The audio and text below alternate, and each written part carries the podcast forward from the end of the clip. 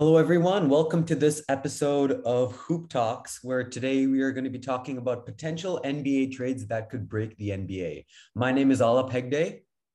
And my name is Sidharth Surapaneni. And let's get started. You want to go first? Sure. Um, the first trade that I think would break the NBA and would be really beneficial to both sides is CJ McCollum for Ben Simmons. So this trade is mainly, first of all, we all know about the whole Ben Simmons saga, how he wants to leave the team. He's just been suspended for a game. Could of, you could you quickly explain the Ben Simmons saga? Oh, okay. So um, it all started first of all that Ben Simmons does not really have much chemistry with uh, Joel Embiid, his other co-star, and then this past playoffs, Ben Simmons has performed well, honestly, terribly on offense, especially, and he became um, a source of criticism for the Sixers. So after that, um, there's a lot. He had a lot of criticism even from his own teammates and coach. So over the offseason, there was a lot of questions over whether he would be traded. And during training camp, he almost refused to show up. And although he did, he uh, he was not very involved, and he got suspended because of that. And why do you think he's behaving like this? Um, honestly, I think he does have some reason in that he's been absolutely trashed on by the city of Philadelphia and his uh, teammates and his coach. But at the same time, he did perform terribly, honestly, this past playoffs. And yeah, he just has to get better. Oh, so he was just expecting more respect and more like warmth and teamwork from his team than all the hate and negative energy he's getting. Exactly. Yeah. That's understandable. Yeah. Anyway, so continue with the trade. Why do you think he should be going to Portland Trailblazers? First of all, on the Sixer side, this would be um, an obvious upgrade as as the Sixers for them. The biggest thing is shooting. So um, they obviously have their star and Joel Embiid. He's a, a post player, so they just need shooting to surround him on offense. And even last season, we saw when Embiid was contained by um, Clint Capela in, in that Hawks series, also was partially due to Embiid's injury. But basically, when Embiid's contained, the rest of the team sometimes falls apart on offense for the Sixers because they don't really have much perimeter shot creating. So CJ McCollum would bring exactly that, and he's proven in the playoffs that he could create his own shot and score. Oh, so what you're basically saying is the whole offense revolves around Joel Embiid, and therefore, when Joel Embiid falls, the whole team falls. They need kind of a backup insurance plan, and just another way to get points without Joel. Exactly, yeah, and especially from the perimeter, they don't really have much of a perimeter score. Like last uh, playoffs, Seth Curry um, really took that role, but he could be overtaxed next season. Okay.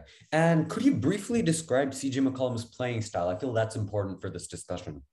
Oh, exact. Um, yes. Basically, he's more of like a he's a shot creator, so he relies a lot on his jumper, and uh, he could create a shot against basically anyone in the league, and he's proven that he could, you know, create his own shot and score efficiently too. Okay, so he's like a consistent player you want to give the ball to in crunch time. He can get you points exactly. when you need them. Yeah, exactly, exactly.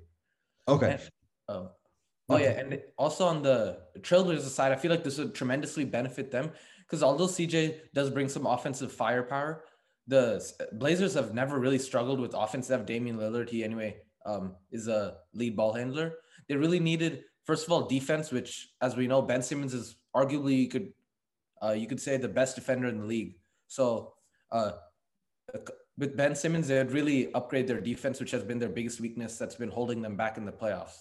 Also on offense, Simmons would really be a great uh, pick and roll partner with uh, um, Damian Lillard.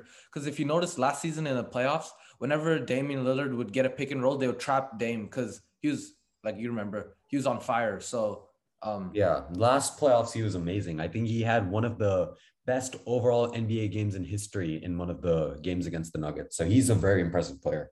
Yeah, exactly.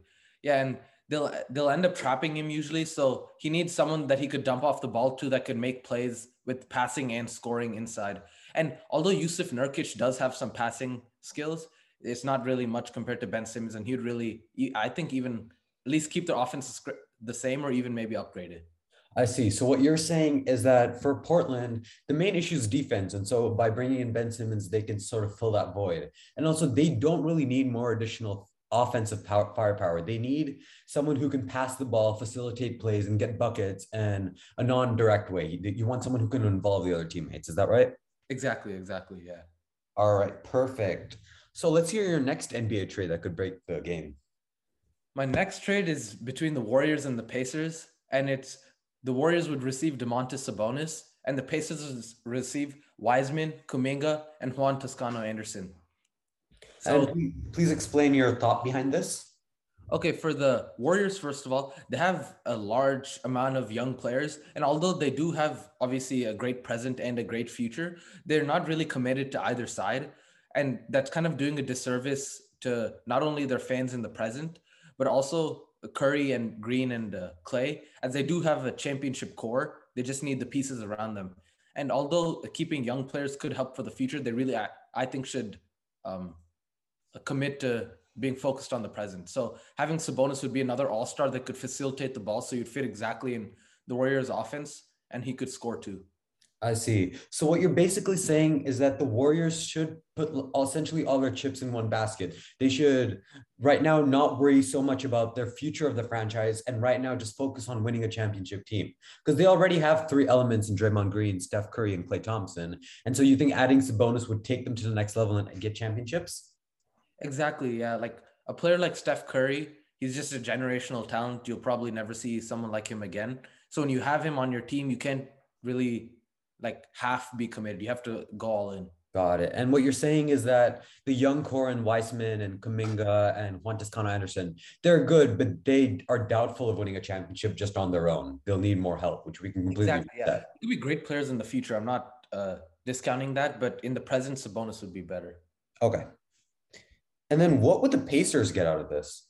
So the Pacers have been honestly like an above average team for a long time now, ever since PG left, but they've never really been a great team. And honestly, with the core they have right now, they're not they're not going to be a championship team anytime soon. So instead of just being a perennially good team, I think they should just restart, get some really good young players in Wiseman and Kuminga that could turn into all stars, and um, doing this would at least ensure a better future. I see. So what you're saying is kind of like flip for Golden State and the Pacers. You're saying Golden State should worry about the present now and winning a championship in the next few years, whereas the Pacers should give up on the idea of winning a championship now and really hope for a good team in the future, restart, build up strong foundations, and win a championship in the next few years. Exactly. Yeah. And do you think that's fair to the fans, though? I mean, the fans are paying their hard earned money to come out and watch the Pacers play. Is it really fair for them to not see the best that the organization can offer? Well, that is true, but let's let's be real. Although the fans may suffer in the present, fans in the end they, they don't just want wins and a team that's like good enough to make the playoffs, but they want a championship team. That's when the city really comes together. So the Pacers would really be doing a disservice to the fans if they just try to be consistently good just to make that money, but they never are able to be great. And we've seen it before. Like for a lot of these teams, you can't expect to just consistently be good and hopefully get some player to be great. You got to sometimes restart. Yeah, I see what you mean. Yeah. And that's happening with a lot of other NBA teams right now. Going a little off topic, but the Bulls completely reset their lineup. They got a bunch of new players, DeMar DeRozan, Alex Caruso. And you think they're also following a similar strategy? I think actually a pretty similar strategy, although it is a little bit in the gray zone. But if you remember, they had Jimmy Butler at one point, and they were a good team, but they were never really a championship team with Jimmy Butler. And they traded him away trying to restart. And now that they've gotten some young players, they got Zach LaVine, who back when they traded for him was really young. And now they finally signed more veterans to hopefully win now. All right, that makes sense. So it shows kind of like continuity throughout the NBA. It's not just the Pacers who think like this. Exactly. Yeah, it's a common theme. And now going back to Golden State Warriors, do you think they have a championship championship in them realistically? I mean, they got some great competition. They got the Nuggets coming up with Nikola Jokic and Jamal Murray. They got the Bucks, they got the Nets. They got a ton of great teams. What do you think will set them apart? I, I think even with the current roster they have, they do have a shot at a championship. Curry's just, I mean, you know, he's Curry. There's no real explanation for that. And they do shooting is just impeccable, right? Yeah, yeah, literally and they do have uh, some really solid role players too, especially compared to last year. And their young players, if one of them blossoms, that could be a, like a another star. But again, at the same time, not really going all in right now seems like it would be a disservice to Curry and the rest of the veterans. So that's why I think with Sabonis, they would be the championship favorite for sure. All right. And yeah, speaking of which, the new players blossoming, which players do you think will be like the future of the franchise. I think, in my opinion, Jordan Poole is an excellent example of this. In the past year, he's blossomed into so much more than just a role player. And eventually, I think he could be a lead player in the Warriors. What do you think of that, Kyrie? And he's doing this for his like A, his own personal reasons, but two, to like be a voice for the general public who lose their jobs to vaccination demands and who don't feel like it's right to get vaccinated, which is respectable. But he needs, I feel like he needs to reprioritize his priorities. At the end of the day, he is a basketball player. Okay, yeah. Now, going on with the trade, I think the um, I think the 76ers would gain so much from Kyrie Irving because they need someone crafty and they need someone at the guard. Defense hasn't really been a problem for them. They got Embiid, which he's really good on defense. He's so big and large and he can block a ton of balls. And so I feel like defense isn't their main issue, but in reality, like you said earlier, creating more offensive opportunities. And we know that Kyrie Irving can create offense from pretty much anywhere. He can shoot threes, he can drive in. He's super, super talented. And I so and therefore I think he'll be a great fit. Now, the Nets would also gain so much from this. Yes, they're trading away a star, but they're getting a star too. They're getting Ben Simmons. The net, the Brooklyn Nets have been such an offensively strong team but defense is where they're struggling. Defense is where they need to put their money and their resources into. And I think Ben Simmons would be a great option for that. He can facilitate the floor. He can play great perimeter defense. He can go completely across the court really fast. And he, I think with the new environment, with the new motivation from the Nets public, he'll be really motivated. I think this switch will help both the teams and more importantly, both the players. Okay. That makes complete sense. So I have one question about this trade. Let's hear. So, um, I think like most people could agree, uh, Kyrie Irving would be a little like just as a player is better than Ben Simmons. But do you think this whole Kyrie Irving saga with the vaccine really like hurt his stock? Where you think that trade could be like a one for one thing, or you think one team would have to add assets on the other side? So at this point, both teams are suffering. The Nets are suffering a little bit less because they have James Harden, because they have Kevin Durant. But at the end of the day, I think they're two similar posi- players in the sense that they're in the same position. They don't know what they want to do with their futures. And so I think a trade would be good. And additionally, they play different positions, meaning each team can gain something different out of the situation. Okay. Yeah, that makes sense. All right. Do you have any other comments to say? Um, on this one, nah, not really. All right, I think we can call it here then. It's been great talking to you. I love doing this podcast with you, and we will catch you guys in the next episode. Yep. Okay. See y'all up. See you, Sid.